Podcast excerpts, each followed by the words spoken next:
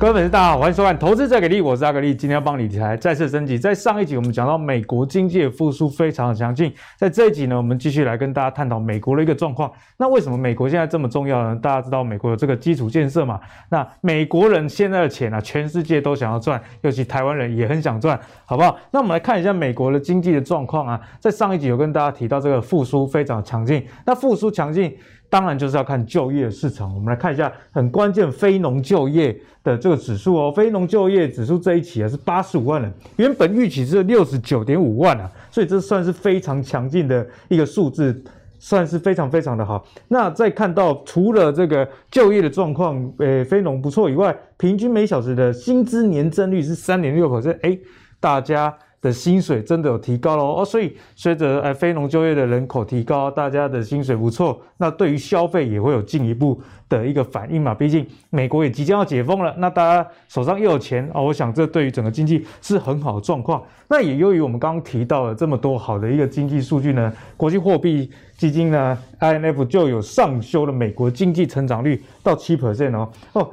里面提到美国的就业计划，就是以基础建设为主的，跟美国家庭计划这两个计划会让美国，哎，不是只有这个呃，美国经济成长率今年数字好看哦，是连二零二二年呐、啊、到二零二四年这三年 GDP 也会增加五点二 percent。哎，你要知道美国是一个多大经济体，那今 GDP 成长率五点二 percent，相当的相当的不错哦。那二零二二的这个成长率也从四月原本预期说明年可能经济成长三点五 percent，现在的是提高到十点九 percent，所以可以显然的感受到这个经济的复苏比任何人想象的都还要强劲，都还要来得快。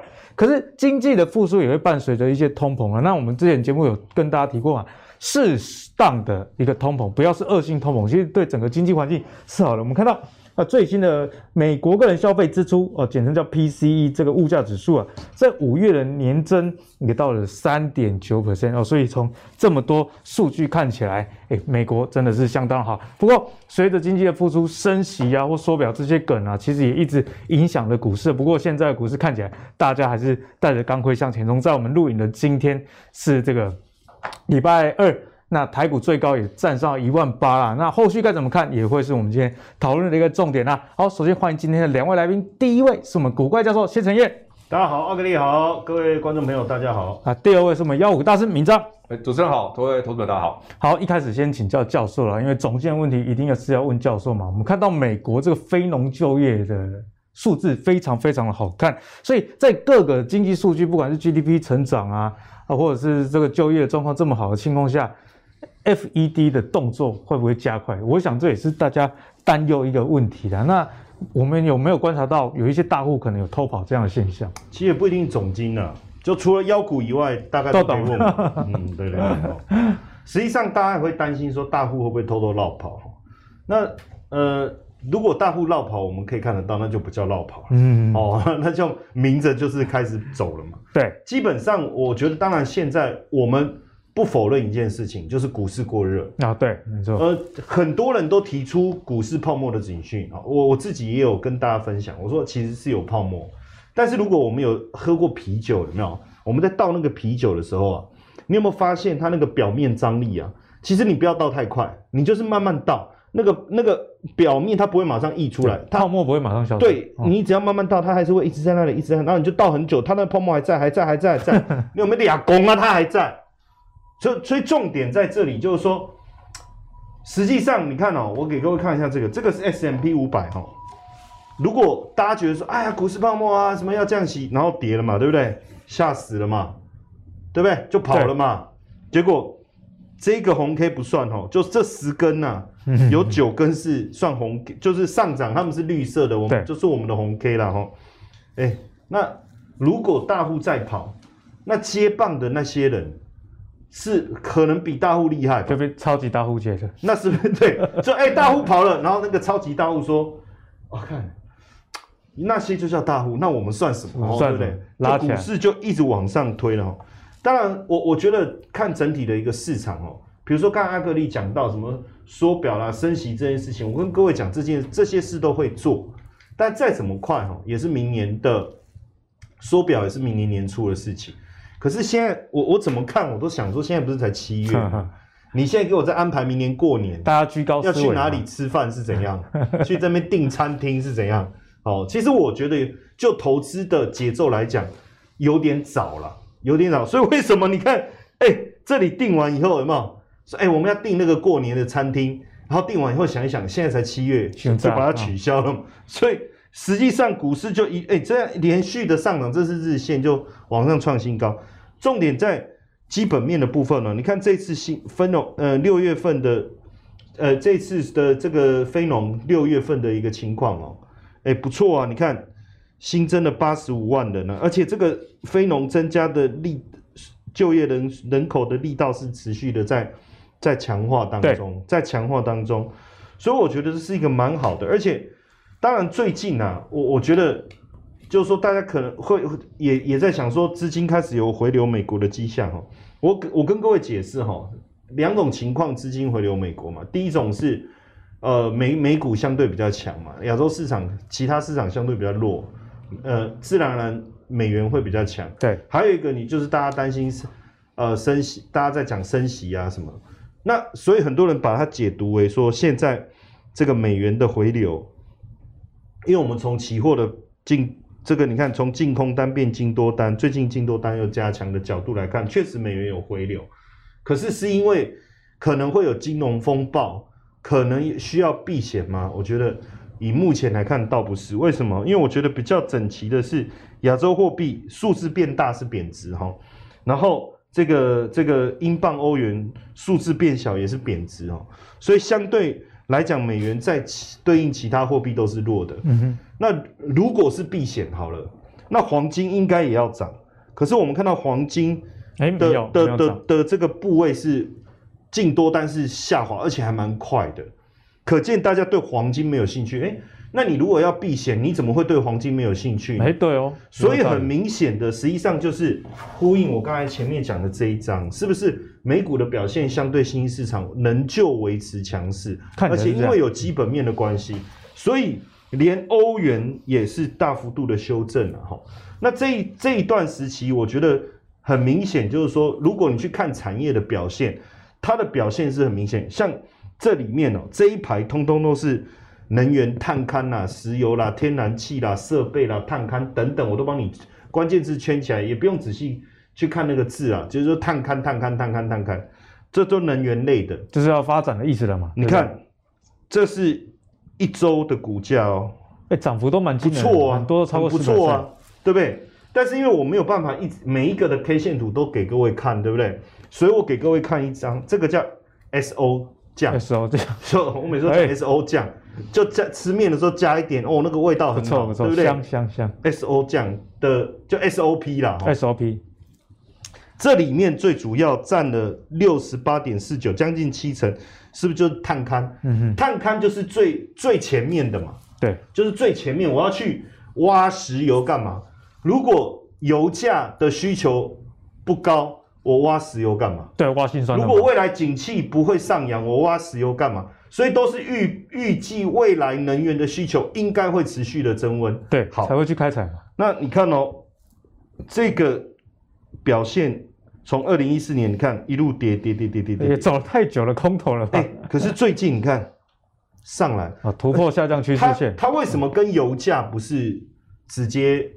正正相关，因为油价如果我是这个销售油品的，当然对，呃，像台塑好了，我油价涨，我当然直接受惠。嗯哼。可是探勘的不一定啊，你要看它整个探勘产业的情况，所以很明显的，它已经突破这个下降趋势线了。我要讲的就是说，那所以这整个景气应该是要真的开始要向上。景气如果是正向循环，股市涨多了会修正。但是我那个修正往往不是崩盘，好，我我在进场的一个机会。对，那我再提供一个证据啊，哈，现在当然台股不论是航运还是钢铁都很热。那如果这只是台湾本土的一个现象，嗯，我们不免会有点担忧。对，因为那就是我们自己炒作，自嗨，自己嗨，自嗨。那你说你去夜店跳舞，你自己嗨的很爽，没有用嘛？你要 DJ 全部的人都嗨，这个气氛才才好，哦。但你看哦，这个一样哦，钢铁主相关的类股，包括矿产啊什么的，哦，哎、欸，其实过去一周的股价的表现也不错，而且呢，实际上，当然我没有办法每一张看 K 线，所以我一样看 ETF 哦。这个里面一样百分之四十，超过四十八是钢铁哦，跟钢铁有关。哎、欸，阿格力，你看哦，它早就已经突破下降趋势线了。哎、欸，所以最，所以它钢铁是更早发动、嗯，所以这阵子钢铁涨，其实跟这个图看这个叫 SME，这一档这一档 ETF 叫 SME，所以你会发现说，如果原物料早就动了，然后上游探勘就是石原原料，呃，石油天然气上游的探勘也跟着动起来。嗯、其实我觉得，即便大户有做资金的转移，我们也不会太过担心，因为从这个地方我们所看到的是景气正式的发动。好，那股市在高档，这个我真的跟各位讲，我没办法否认。嗯哼，股市有没有泡沫化的疑虑？也有，我也不，我也不会否认。但是在这过程中，我想问的是说，你觉得这一个 ETF 哈有泡沫的疑虑吗？这个是呃原物料 SME 哈。就是我不知道我们对泡沫的定义是什么，当然就股价一路创新高嘛，对不对？这个应该没有嘛，好，那这一个呢，有泡沫的疑虑吗？来，我我来看一下，有泡沫已经破很久的疑虑，对对对，应该是那个上面的泡泡都变都不见了嘛，对不对？我们要重新再倒，所以应该讲说，这接下来应该看到的会是资金资金的挪移，而不是撤离。嗯嗯，所以教授呢也从产业上给我们很好的一个观点啊，就虽然股市在一整个高档，但是也不代表说高档啊全部的公司啊都会在泡沫爆炸的时候受伤啊，有一些还是会相对受惠的。例如说，我们像最近这这一几个月看到这个航运为什么那么强，跟教授讲的这个数据其实也是有关的啊。散中到底在涨什么？BDI 到底在涨什么？就跟这个景气的回温有很大关系。所以这种以产业为主题的 ETF，阿格力也觉得。教授提出来非常好啦，就是大家可以拿这个来追踪特定的产业，会有比较清楚轮廓的一个思维，而不是局限在个股。好，那刚刚讲完了这个呃油气的这个开采啊，以及这个矿业的这个 ETF 都往上的一个情况，就让人家想到啊散装航运啊，哦，那最近的航运，不管你是货柜还是散装，涨得一塌糊涂以外，外溢效应也非常明显。好像最近东碱啊，东碱它是做。这个跟肥料有关的，他自己有船队，那大家知道他有船，就马上上涨了。那除了这个以外呢，像我们刚刚看到这个市值哦，市值也持有二点九九万张的万海长荣刚跟荣运也分别持有三点八万张跟二点五万张的长荣，所以股价也都跟着被带动。那最近又有一档啊，大家都一直在找，那谁手上有很多的船票啊？这一家就是这个大连大。好，因为大连大在去年啊二十几块的时候，他为了让他的这个货品的呃出口能够比较顺利，所以他入主了台华投控。那大家知道吗？台华投控从去年的二十四块哦，涨到现在七月二号的收盘价来计算是三百零七元。所以这个台华投控股价的上涨，对大连大的挹注进账啊超过二十亿元。也因此，当这个谢金河董事长啊提到大连大。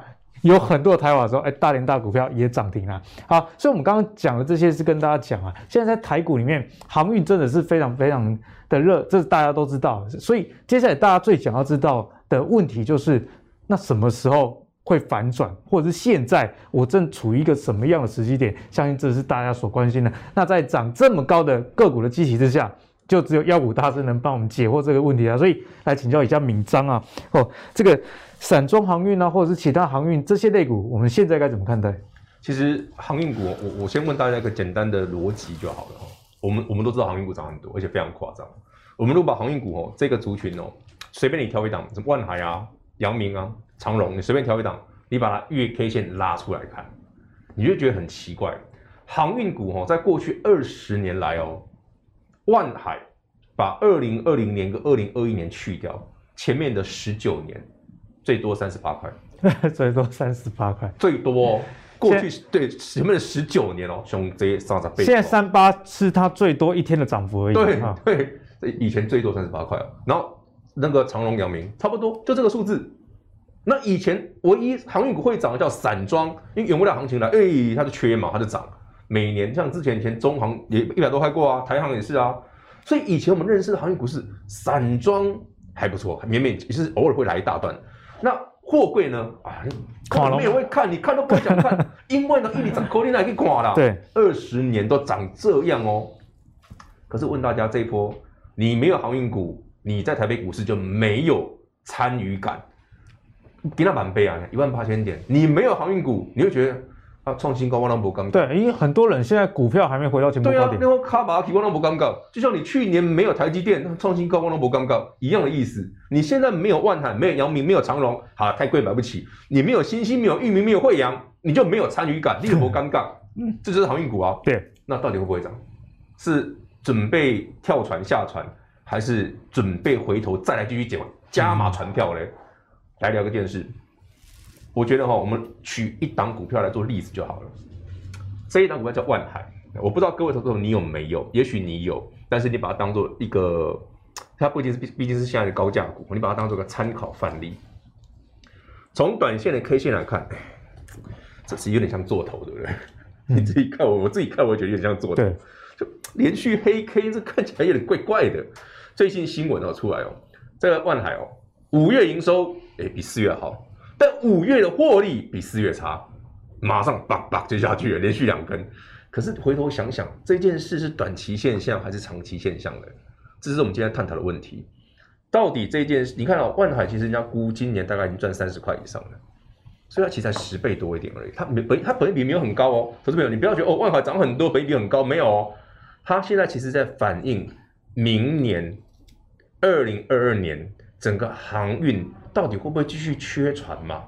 到底会不会还要这个运价还会维持高档，甚至还会上涨嘛？如果这件事是是的话，那你就继续补船票吧，因为还没涨完。嗯哼。好，我们来讨论这件事就好。因为航运就是股票就是这样子，股票永远不会涨过去哦，只涨未来。未来比现在更好。他今年赚三十块，那我明年四十块，那当然会涨啊。来，我们聊一件事就好。今年的下半年。是全球，我跟你讲，可能历史有史以来，所有的零售业卖到爆的一天，因为去年疫情哦，你看这个数字很有趣哦，大家查一下哦，美国零售业的库存跟销货比，净雄来共哦，一点三，一点四，了不起一点五。二零二零年去年疫情刚来的时候，你们看这个图形非常奇特，先喷出就是库存跟销货比，为怎么拉那么高？哎，库存多了。疫情刚来，大家突然害怕了，丢起来一下，你知道都在家里啦，都在家里啊！你整个那你能补什么？哎，怎么突然这个你看这个这个过去一年的线型跟过去十年长得完全不一样，非常畸形，突然急接下挫，来到这边这是历史低点呢，从来没有过的一点一，什么意思？我要卖零售，我们从最终端的零售，我走上总有货吧？我现在库存是一点一，我的销售是一耶。这几乎打平哎！我所有的库存竟然，我也很快就卖掉了。库存竟然卖掉了，这代表什么？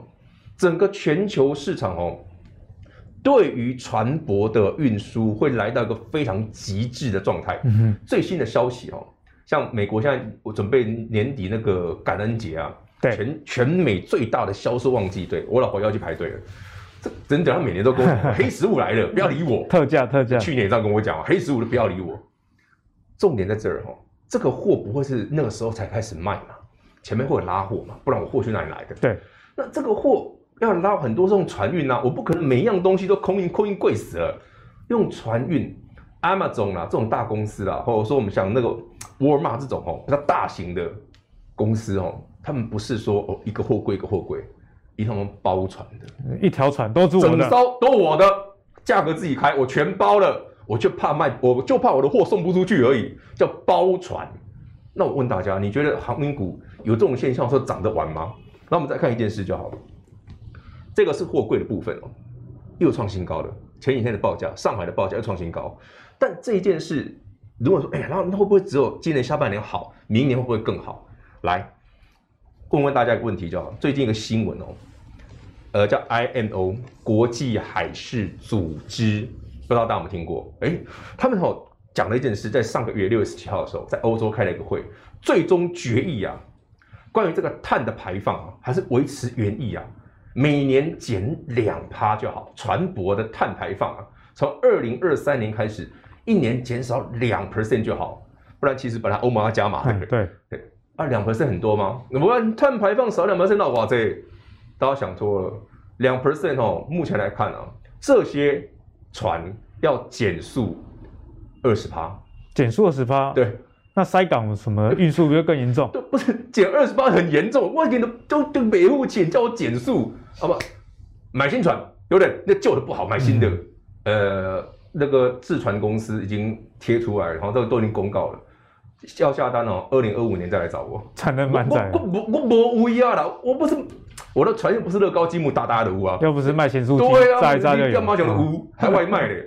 我的船，我现在下订单，起码两三年拿得到。然后我自船的公司跟你说，你要下订单，请你到二零二四再来找我，我已经没位置了。那 我问你，这一届缺船的问题，今年不会改变，明年搞不好更严重。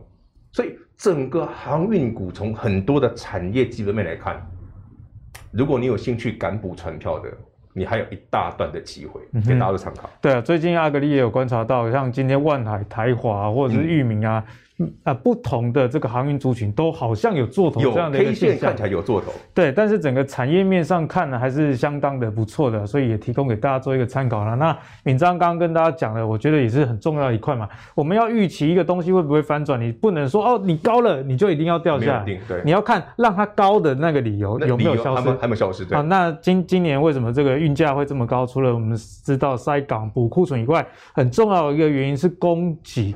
跟需求彼此一个失失衡啊，在零八年、二零零八年那时候，全世界景气还没发生金融海啸之前，哎，每个造船公司都拼命的造船。对啊，没错，那时候也是啊。所以呢，遇到景气反转的时候，啊，刚好新船加进来，需求又减少，所以才看到这个航运类股啊，沉寂了十几年。那现在呢，我我想。这个议题会比过去相对安全，因为我自己看到也看到这个数据跟大家分享，像第世界第一大航航商这个马士基、嗯、啊，马士基他就没有要造新船的，嗯、因为他二零零八年的时候看到景气龙井大好。他造了一堆船，刚好遇到金融海啸，他已经下过了，已经已经趴在地上，好险有活下来啊！嗯、所以这次呢，他们宁愿大家就稳稳赚，不要那么积极的去造船，也提供给大家做一个参考啦。好，那讲到这个航运，刚刚敏章跟大家讲货柜行的情况，接下来跟大家讲就是散装航运啦。那散装航运有教过大家看 BDI 波罗的海这个指数，哎，最近在讨论版。如果看到人家在那个万海还是长隆的板说 BDI 下跌，我想说，哎、欸，拜托，这起散装对应很快。所以呢，呃，如果你是喜欢货柜的，就看一下这个明章刚刚给大家看的 SCFI 哦，上海集装箱的这个货柜指数。好，那波罗的海指数呢，在二零一九年呢、啊，阿格力帮大家统计喽，平均是一三五三。那去年呢，一整年是一零六六，今年上半年是大概在两千二。那你知道这个指数现在上涨多少吗？就我们刚刚讲的嘛，二零一九才一千三百多。点哦，那二零二零才一千零六十六点，现在这个位阶非常非常高。我们看到散装的日租金啊，已经到了三万美元这么高的情况。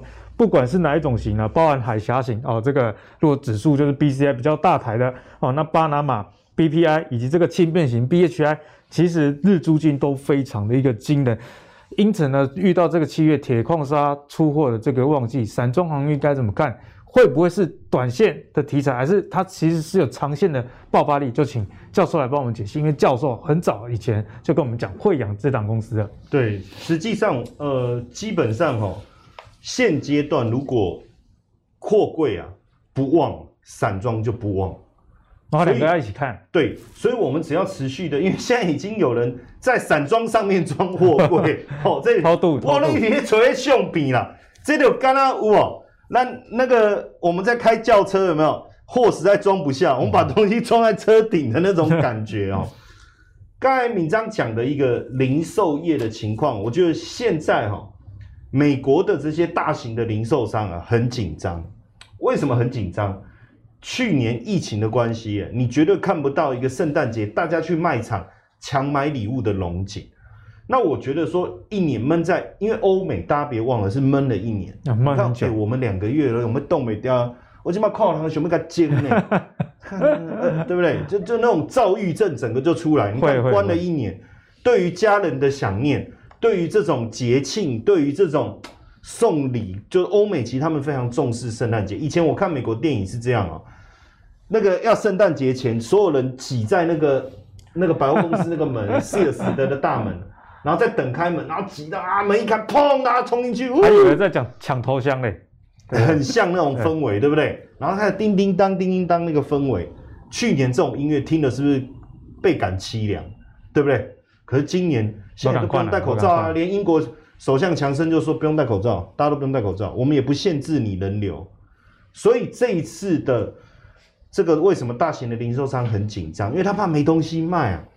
那我又不能像以前我那我九月再来跟你订货，所以现在零售商怎么办？直接包船嘛。老板说：“哎呀，你有多少柜？”说：“不是，你有几艘船？你船来，柜柜哈，龙包龙包龙包，宁愿牺牲一点利润，也不要。”现在直接包了，对对，现在的流行包养的概念了，对不对？哦，船直接包起来，而且不是一家哎，你去看大型的像 Home Depot 这些沃尔玛，通通在做这样的事情。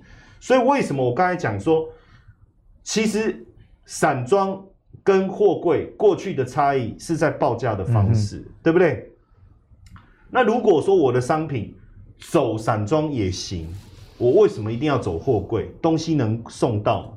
那甚至就是说，如果我的散装确实也可以把货柜贴上去，那有有何不可？多放几个，对不对？增加利润。哦，所以，如果这个呃货柜持续强劲，我觉得对散装确实也会是有利的。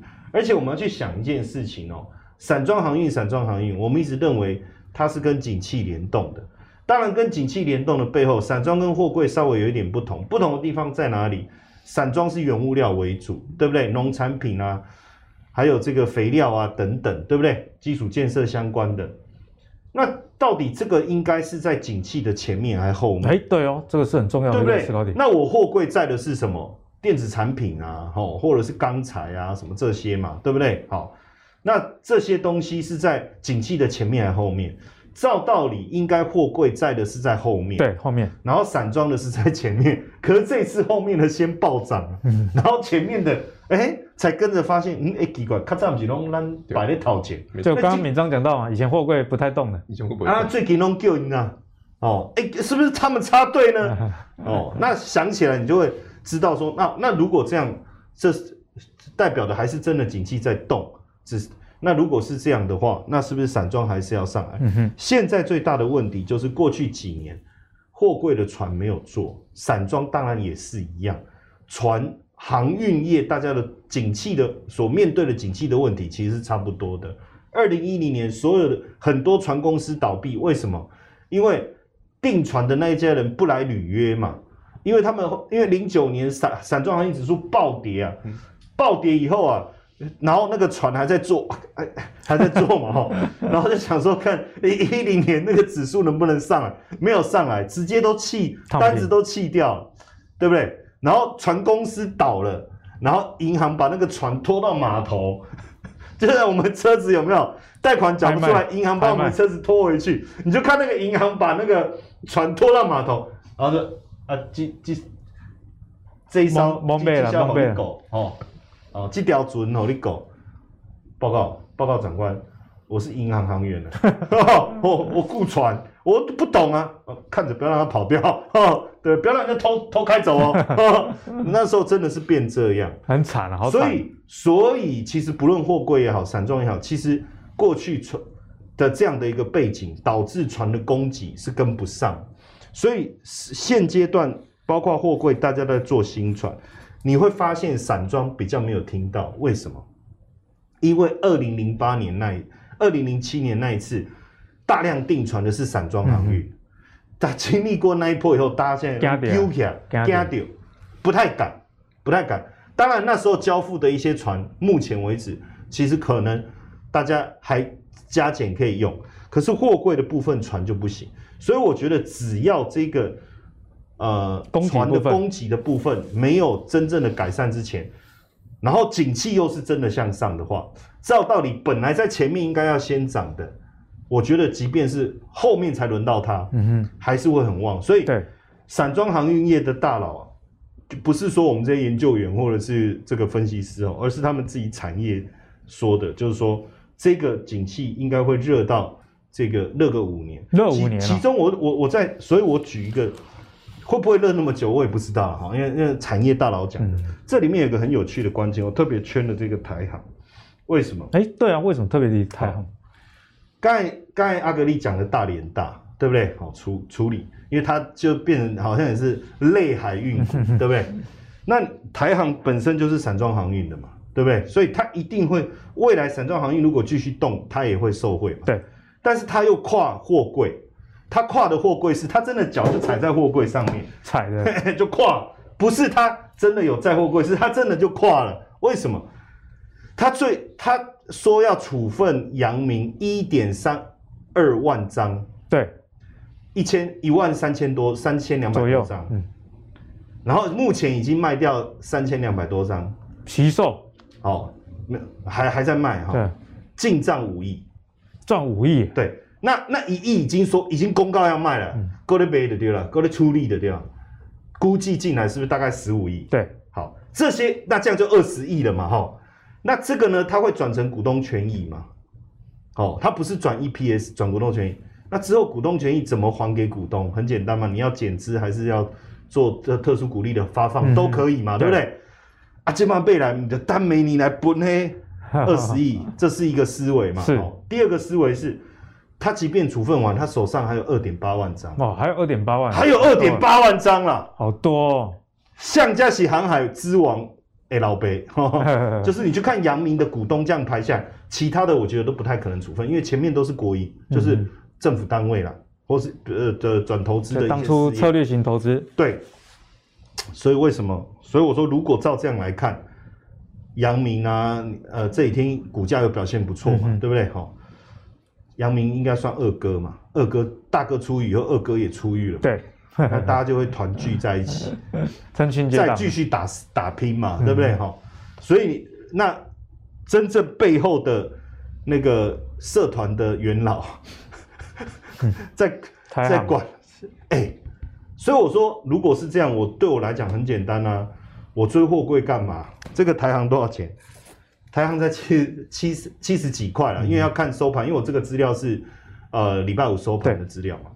那第一个，他持有大量阳明的股票，已经卖了，还已经卖三千多张，还有一万张要卖了哈。那手上还有二点八万张，还是大股东，所以他的持股的那个潜在报酬，潜在报酬还是很惊人。然后已实现的获利又很惊人，那又跨到这个散装，就复合型的。对，所以我我觉得如果要做的话，我可能会以这样的一个方式来操作。嗯所以呢，在航运上，现在大家真的要有很多的想法，不只是说单纯看报价而已。像刚刚教授也跟大家分享到嘛，台航哦卖了这个呃申报一万三千张啊，卖了三千张左右就进账五亿了，所以他手上啊。还有待卖的一万张，加上原本手上还另外一手还有二两万八千多张哦，这个潜在报酬超过五十亿台币，非常的惊人，就提供给大家做一个思考啦。好，那接下来请教明章啊，这个散装方面的族群，如果在操作上我们该怎么看？刚刚我们讲到这个产业面，教授也跟大家讲过啊，是无语的。不过在操作面，那毕竟跟产业是一回事啦，所以操作上有什么特别需要注意的地方吗？好，我觉得航运股哦，如果真的是一个。长线的投资朋友们哦，你就不要管短线的震荡，真的就大点就买吧。好，船票不够你就补吧，嫌那个货柜太贵就买散装吧。真的，因为我们过去两个月都是这么做的，还蛮好赚的哈。那重点来了，有几个观察指标是一个很重要的价格，所以如果你这个价格没有问题的话，你也不用担心这股票有问题。我举两两档股票来当例子哈，这个散装行啊。之前教授提到的惠阳啊，嗯，在这一波上涨，它六月份涨了六成多哦。它上涨的过程当中啊，六月二十三号这一天很有意思哦。六月二十三号那一天，几乎所有的航运股，从货柜到散装都跌停。六月二十三号那一天是星期三，上上个星期三，就大股东声浪那一天，对，就全部都跌停。哦，从万海、阳明、长荣啦，新兴、裕民、慧洋啊，哎，全部都跌停哦，无一例外。差别在于有没有锁到底而已。有些像这个就是锁到底的啦。你看嘛，这一根绿色的黑 K 啊，是锁到底啊。好，所以我把那一天跌停板的价格抓出来，是八十九块九。这个价钱没有破，没有正式跌破前，盘中跌破不算。他来测一下丢 K，你怎么能加呢？没有真的跌破之前哦，这个股票不会做头了。因为你切这跌停板有人买走还喷出去的，你看跌停去买是谁？所以这里是一个关键的价位。对啊，你就把它当做个最后防守嘛，对不对？这个价格没有问题之前，我就抱着呗。哎，搞不好能赚更多。其实这一波航运股，绝大部分人是抱不住，不是没赚钱啊，是一个浪来震一下我的船票就掉了，丢惊他丢，就发现不卖赚更多。哎、欸，这这件事很有意思啊！我记得那天跌停板那天我讲的什么？你知道吗？那天那天我我我的节目上讲一件事，六二三跌停嘛，不是大股东减持嘛？哇，市场为之了，赶快一起怎么能跌停？我说大股东啊，不是现在才卖的啊，去年十二月对不对？航那个港运局不就卖了？那时候他卖多少钱？卖阳明卖多少？还常忘记了卖卖阳明三十块，三十块上下吧，三十块不到嘛，就回头一看，真的是。这个这一次不好不好讲，而且还卖了九万张。对，卖九万张。投资朋友，你自己回头想，如果你是港务局，一下回头想，问是猪啊，你懂我意思吗？对，你回头想，我干嘛卖？我他妈怕赢。卖三十块，现在快两百二。对、啊，还有九万张。哎，对，那我那我卖干嘛？其实这就是我们一直在讲，我说大股东为什么涨多了会想卖？因为我们都一直觉得，啊呀，航运股的是啊，你阳明的是一有一万里上才扣一种杠杆啦，他才会觉得三十块的阳明是高点啊。可殊不知，这个世界变了。现在搞不好，哎，市场都在喊阳明搞不好三百，嗯，我不知道会不会哦。但是来的时候你也不要害怕，因为搞不好真的会来啊。好了，再来看另外一档，也是散装行，这一档是很低价、很低价的散装航运股哦，也是这一波很飙的。它六月份涨了一倍，一百趴，它叫新兴，同样的标准。六月二十三号跌停那一天的最低点是三十六块整。哇，那离蛮远的，所以这个哦，基本上也不太会破了。但这股票你回头想想哦，这种股票涨上去一段之后，跌停锁住，打开急拉，隔天再喷涨停，哎，这种走法是非常恐怖的哦。这不是一般传产股会干的事，以前做电子股干这种事而已。你看哦，跌停的股票盘中锁住，在六月二十号当天直接尾盘拉起来，隔天调涨停，涨停，涨停，再喷三根涨停。这这这不就是妖股吗？而且闵漳有教我们看那个成交量，那个感觉就是换手嘛。换手啊，就是打跌停之后，你们都出去了哈，我全收归瓜，整个整个整个就是整盆搬走了，对吧？专包乱包给，这比包材还狠呢。全你看跌停板打开，全部收走了。所以那个价钱没有破之前，我说真的啦，这个股根本不会下来啊。所以整个航运股，我觉得大家思维要稍微改一下，真的不要把它当航运看啊。我们上次不是讲过，你把它当电子股看，你把它当妖股看，新兴电、慧洋电，你把它当标股看，你绝对不会觉得这个很奇怪。就像我们去年在聊说，哇，为什么有些电子股，对不对？可以像联发科可以一千块，为什么不可以？那航运股以这个走势，哪天你看到，对不对？什么什么阳明又就两三三百块的，什么长隆三百块，甚至你看到万海它四百块，哎，搞不好会来呀、啊！大家不要觉得奇怪啊。所以这个多头很精彩。好，有机会补船票的机会，大家不要错过。所以闵漳在这里帮大家打一个强心针啊。那其实我们也不是单纯从技术面上来看待这些事情而已。刚刚讲到，不管是货柜行还是散装行，其实在报价。是往上的。那在供给方面，新船只要没有大量的投入之下，相信今年下半年产业面还是无语的。但是产业面归产业面了，你在产业面无语的情况下，在投资上就是要找买点的嘛。那找买点有一些关键的防守的位置啊，闵漳也提供给大家。如果有跌到那里，然后呢有一个反转的话，大家应该就知道该怎么样做啦。好，那我们刚讲了这么多跟景气循环相关的产业之后，大家。接下来想听什么？想必跟车用是有关系的啊。好，那车用的复苏在这几个礼拜以后跟大家陆陆续续的提啦。好，那所以大家还是可以持续的追踪。不过阿格力这边要跟大家提到的是另外一个话题，也就是即将要上市的 iPhone 十三。那 iPhone 这个概念呢、其实已经消失了一阵子，每但是每年到这个时候，大家还是要关注一下啊，好不好？啊，那大家现在就是在想说，iPhone 十三是不是电子股复活的一个领头羊？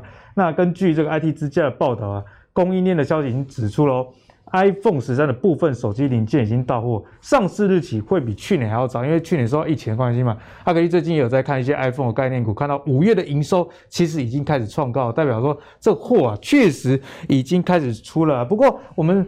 在最近也有跟大家聊到啊，像上礼拜呃这个电子类股成交比重一度到窒息这样子的一个情形。虽然礼拜一啊电子加半导体合计有超过六成，但大家很怕这是一日行情。所以接下来在 iPhone 这个题材概念上，有没有机会带给电子股一个复活的力道呢？我们先请教授来帮我们解析。好，基本上我觉得今年下半年 iPhone 手机的一个销售啊，大家是蛮乐观的看待。为什么？因为实际上，目前 iPhone 手机潜在的换机量应该是三点呃三点五亿只嘛，啊，蛮多的，三点五亿只，三点五亿只。但是去年呃也没有，去年整体销售也没有超过两亿只，哦，前年也没有，就是说这几年 iPhone 的手机都没有冲破两亿支，感觉大家都还在等，还在等。啊、那这一因为呃，你如果 iPhone 十二大家的评价是不错的，那我相信 iPhone 十三真正换机的人会被冲出来，而且看今年整个五 G 建设的速度是有加快，哦，所以。今年应该有机会超过两亿只，可能没有办法三点五亿只全部都换，但是两超过两亿只，这个。目前的数据看起来是乐观的哦。所以最近呢，我们看到 iPhone 相关概念股整体来看呢、啊，其实几个大有可为的股票，像保护元件的巨鼎啊，哦，或者是这个呃，像这个 PCB 的相关的针顶啊，哦，上面铜箔基板的台光电哦，或是讯芯 KY、台俊等等。实际上很明显的，我特别圈起来的意思是说，这些的营收就像刚才阿格力讲，近期已经开始大幅度成长。相较去年五，如果我们跟去年五月比，去年五月其实是算是疫情过后，对，而且台湾说实在也没有很严重，但是欧美比较麻烦，是因为那时候很多苹果专卖店其实是没有营业的，关闭，它只能透过线上，所以今年营收有没有比去年那个时期大幅成长，是一个关键。那确实有。那为什么本益比低？因为实际上整体的获利是不错，就是说，不要说下半年的拉货潮，其实今年整体来看，呃，第一季或去年其实第三、第四季，其实其实获利是不错，所以本益比也是偏低的。那因为如果说它有获利，本益比又偏低，对未来的整个呃成长动能是存在的话，实际上我认为资金开始往这个地方转移的力道其实是会强。嗯那只是说，电子股的股票本来就多啊，嗯哼，那它不像航运就那些啊，就因为就那些人，所以所以只要有人红了，随便就一个小村庄有人红了，全庄都认识，就这个概念嘛。那你在你你在一个大都市，你你红了，你可能只有隔壁的人知道，哎、欸，你你昨天有上电视，对，好，可能会变这样。所以电子股就是这个思维，就是说大家会觉得电子股的买气没有很旺啊，什么？其实这些股票。最近的表现都很强，你看，像我我圈上个礼拜啊，其实这里面有很多已经五趴七趴。他说老师，他那个航运一天十趴，哎，对，我跟你道歉 却就是实际上没有强到像航运这样，是因为我觉得资金还流到电子业还是被打散，嗯嗯，哦，他毕竟没有办法说我全部。集中火力在某支流比较多了哈，对，主要是这样。但是我觉得 iPhone 的概念股其实下半年是可以期待，嗯，所以下半年呢，如果你是对电子复活有兴趣的朋友，还是可以关注一下 iPhone 啦。不过接下来就要来请教敏章，有没有一下不同的看法对 iPhone 概念股？iPhone 哦，其实我一直以来我都觉得哦，iPhone 是一个有点贵的玩具啊，玩具 有点，因为毕竟手机其实哈各个厂牌都做的很不错啦。那当然，因为我不是果粉，虽然我很喜欢苹果的产品，但我都是买 iPad Pro 了。那 iPhone 其实你去看它的从它的售价跟规格来讲，或者是每年的提升的幅度，哇，镜头提升了多少啦？其实 iPhone 每年最有感提升的都是镜片，其他的功能其实都是人机界面很棒，因为本身的苹果系统你喜欢它就会非常喜欢。但是有些人就说啊，苹果就是比较简单啊，优化啦，对不对？其实这个也限制啊，那个也要钱啊。但回头想想哦。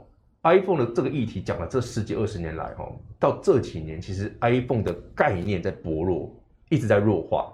所以你与其说我们来聊 iPhone 十三能够卖多好，哦，有什么概念股，倒不如把所有它相关的电子股拉出来。有没有 iPhone 十三光马五，伺服器光马屋，大行光龙屋诶？对啊，复合题材，复合题材啊，因为我光凭一个 iPhone 十三很难支撑股价涨很多啦。但是我如果这个我也有，那个我也有，对不对？又是必备的，一定要用到的，那它当然有机会啊。刚刚我们不是聊到，哎，买电子股做啥？买个阳刚的航运股都涨，对啊，电子股涨五趴很爽啊。隔壁那个涨停板就哎逊，对不对？我也常这么觉得啊。哎，买过去一个月哈，我一直心里有这种感觉，这买一个航运股一一个月可以涨一倍，买个电子股才赚两成，难赚的要命。不是它不好。而是世道如，而是还有更好的。对，它没有不好，电子股很好啊。来聊这个很有趣的，在电子股面的奇葩之一，景硕，三一八九景硕，这个相信所有有在看我们节目的朋友应该非常熟悉。明章帮我们介绍很多 ABF，新兴、景硕，永远都是他们三个。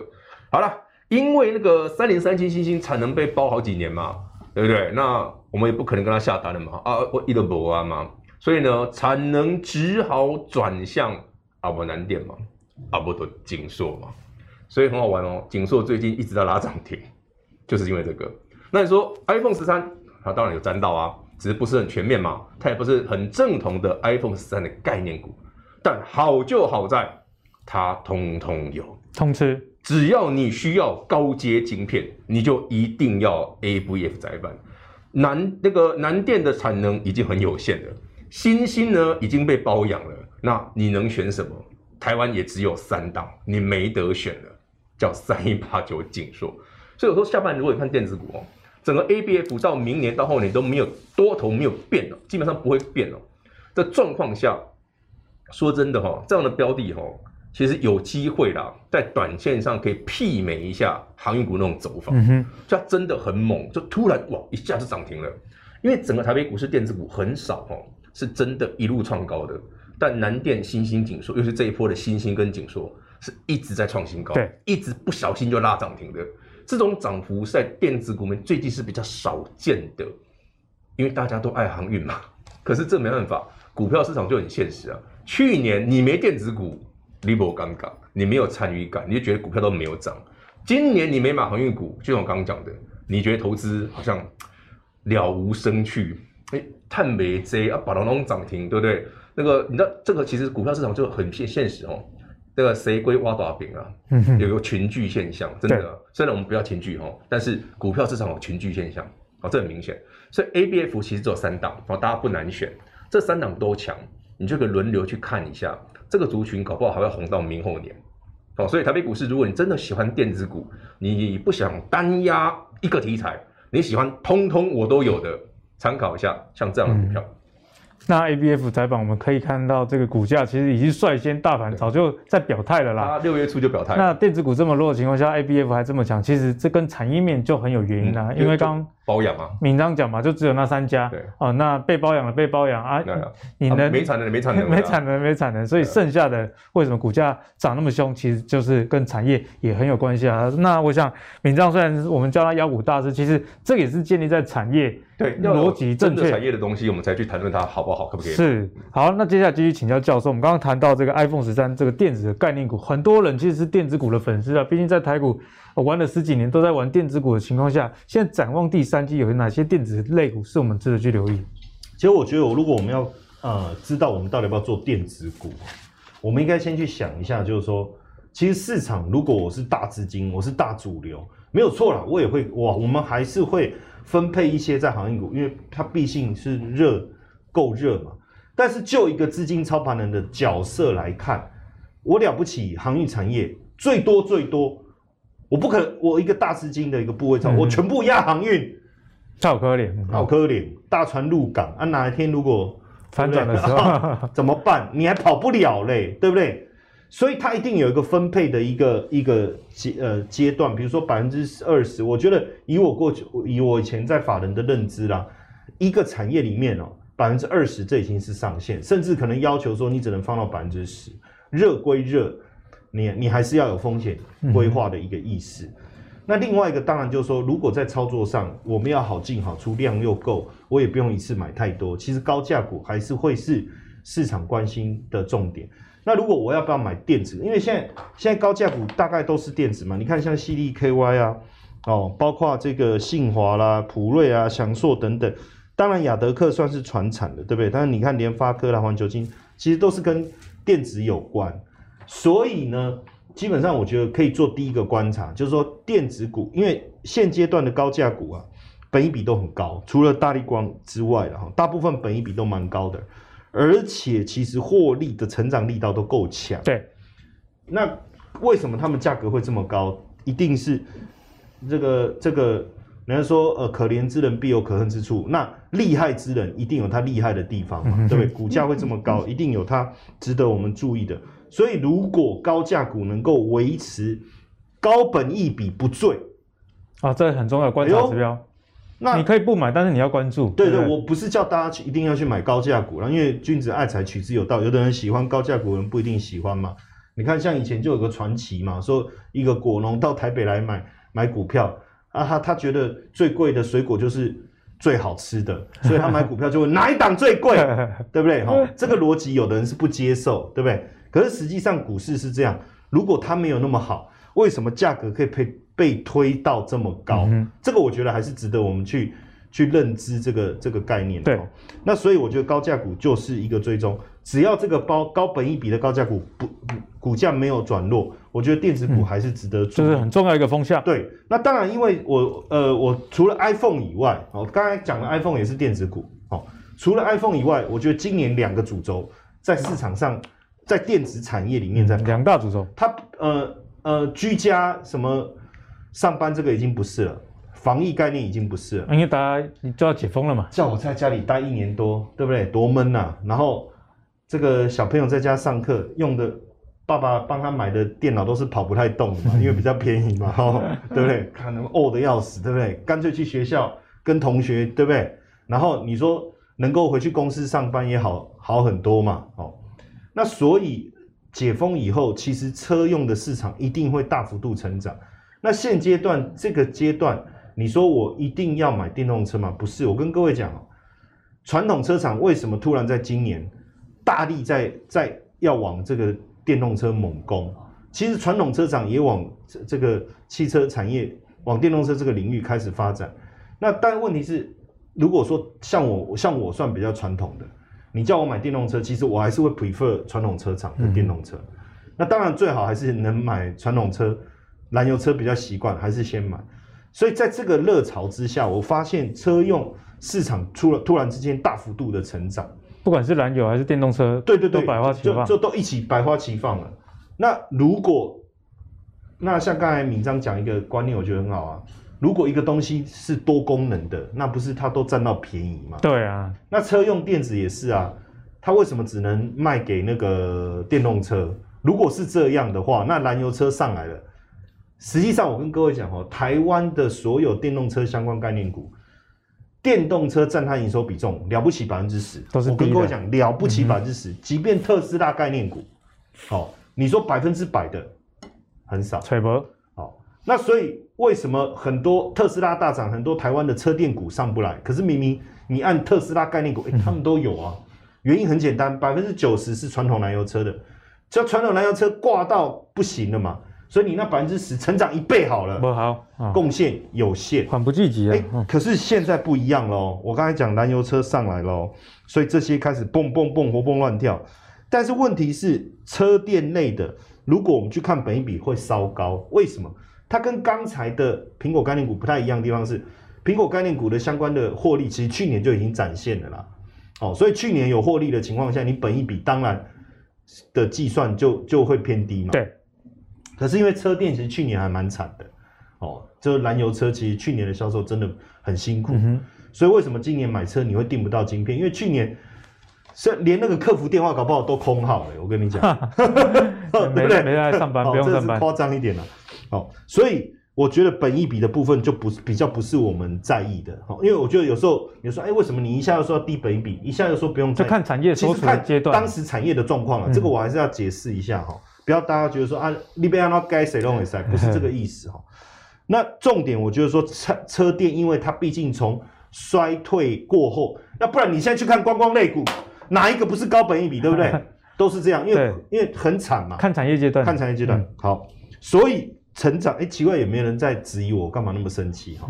因为我是想说打预防针啊，对对，打打预防针，对对，因为我怕后面有人会留言嘛。哦，我们先反应。嗯、所以你看哦，成长性很强。我觉得重点是你有没有？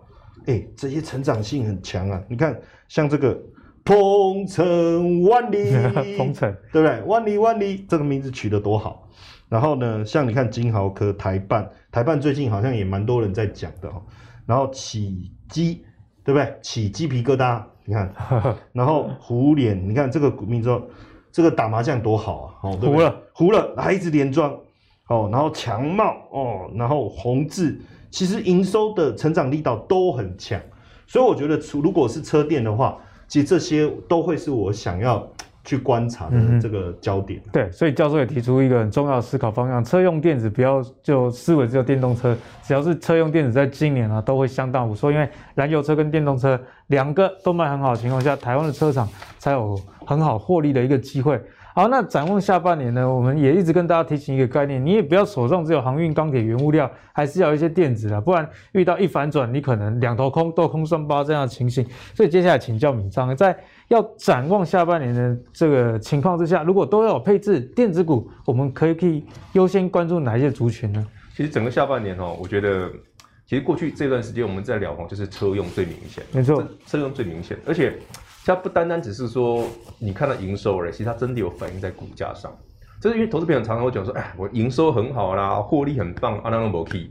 其实我觉得哈，稍微反转一下那个观念，你先去看这个股价到底有没有发动的趋势，你再去看一下这个营收到底是不是你可以接受，嗯哼，这样比较快。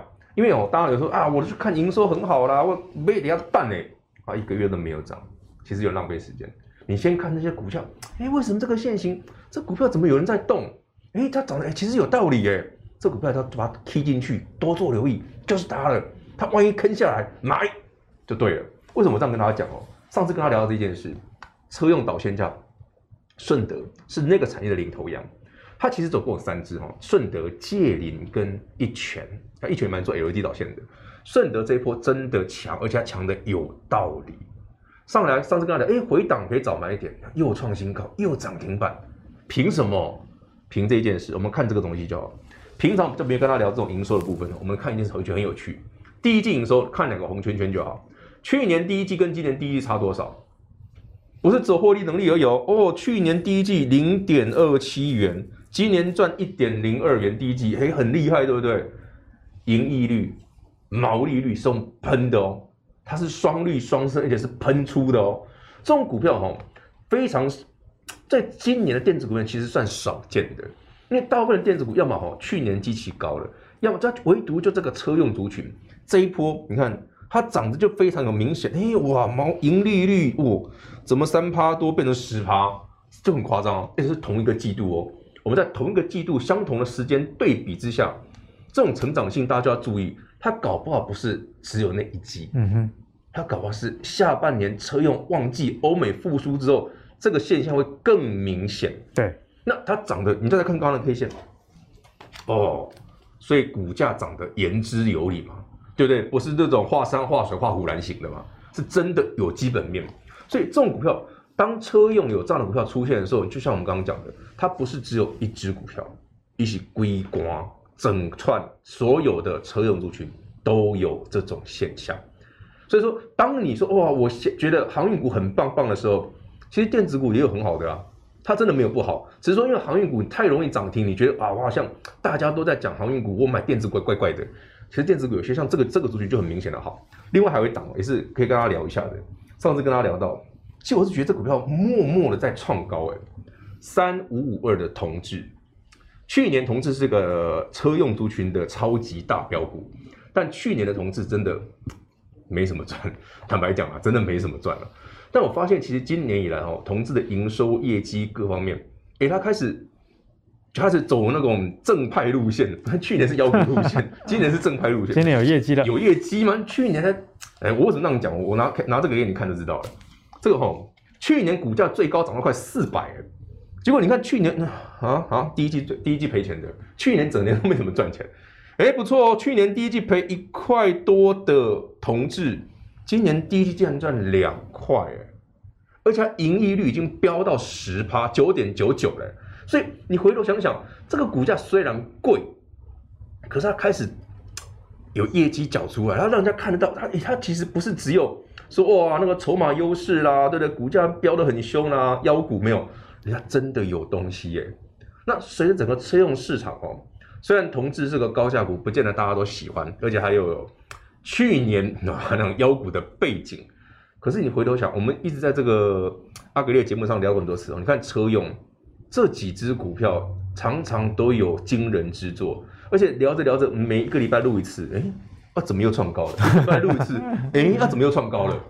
对，你会觉得那个那个观众朋友，如果每集都有看的话，你会觉得很好玩哦。啊，你怎么讲的永远都那几只？哎，啊怎么一直创高，一直创高，一直创高？当大家的目光焦点在传产原物料的时候，这种电子股一直在创新高，那不是摆明的跟你讲的，下半年它一定是多头一个很重要的主角嘛？不是电子股很孤单，是因为电子股真的太多股票了，你背背完呐。所以哪一个族群很明确的跳出来的时候，你稍微就多给他一点关爱，可以 focus 一下，尤其喜欢电子股的朋友。好，那节目的最后，我们也要跟大家分享到原物料相关，因为我们刚刚讲的这个航运嘛，不管是货柜还是散装，最后聊到一些 iPhone 概念股啊、车用概念股之后，不免俗了，还是要照顾我们广大的观众朋友，那就跟大家聊提一提塑化。好，那为什么要提塑化呢？因为塑化的这个价格哦，目前看起来虽然报价没有往下，但是呢。上个礼拜五出现了类股指数出现一根避雷针啊，所以在这样的情形，很多朋友如果手上有塑化类股，在现在多空的交战该怎么看？我们请妖股大师闵漳帮我们做最后的解答。好，那我觉得塑化股哦，要聊一件事哦，因为之前我们在节目上哦，呃，聊提过，去年提过一档股票，其实塑化股有一档股票蛮会飙的，叫台达化。台达化，台达化其实基本面很好哦，哦，它不是不会涨，它是基本面很好。但大部分的塑化股哦，不是那么容易涨停的，但是二线的塑化股就还蛮厉害的。那去年的台达化其实蛮彪悍的，今年也是。但是我发现它有个小，今年跟上次有点不一样，它其实是直接跳空涨停，就是你前面这一段有买的，有买台达化的人哦，前两天那个跳空涨停也是直接赚到钱的，隔天又跳空涨停哦。可是就在这一天，哦，跳空涨停之后呢，爆量，直接杀回平盘，再杀到盘下。这个现象哦，就非常符合我之前跟大家讲过的，它有爆量长黑的现象。那你是说，整个塑化股虽然在传产原物料里面，它依旧是一个表现很不错的公司的的族群哦，包括它营收各方面的条件其实都不错，但它在股价这个表现上很可惜，它筹码松动的现象。其实它涨没有很多诶，这一段上它其实没有涨很多诶，可是它才涨两根涨停就已经直接爆量，而且是长黑。所以你接下来你看嘛，它如果接下来再涨不动的话，它就变成陷入一个比较长线的横向整理。那不是说这个产业不好，而是现在才想要进场的朋友，你那个时间会拉的比较长。就是说，我要下一次我要突破这个高点的时候，我要克服这个非常大量的长黑啊。那我要有足够的动能把它吃掉，这一定要时间。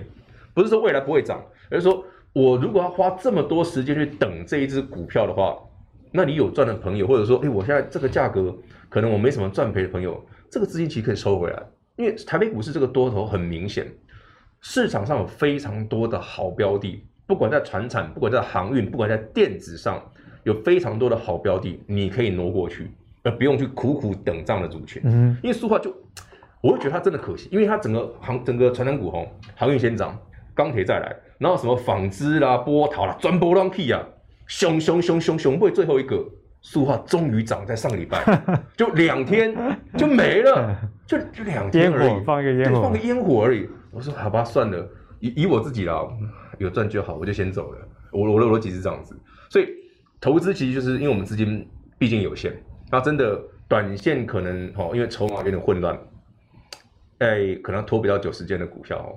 稍微把资金收回来，看有没有更快的，马上有机会的，或者说，诶更长线看好的，嗯、你基本面更认同的，你可以把它转过来，对，给大家参考。那至于哪些股票是这个基本面、产业面以及技术面都兼具的，那当然就是投资最给力。我们的内容其实常常都会跟大家提到了。那从过去的验证起来来看，产业面再结合啊闵漳的这个技术筹码之后，这个效果当然是相当的不错。好，所以如果你喜欢阿格力的投资最给力的话，别忘了订阅我们的 Facebook、YouTube，持续的让我们帮你追踪哪一些股票是值得你目前该关注的哦。我们下一次见，拜拜。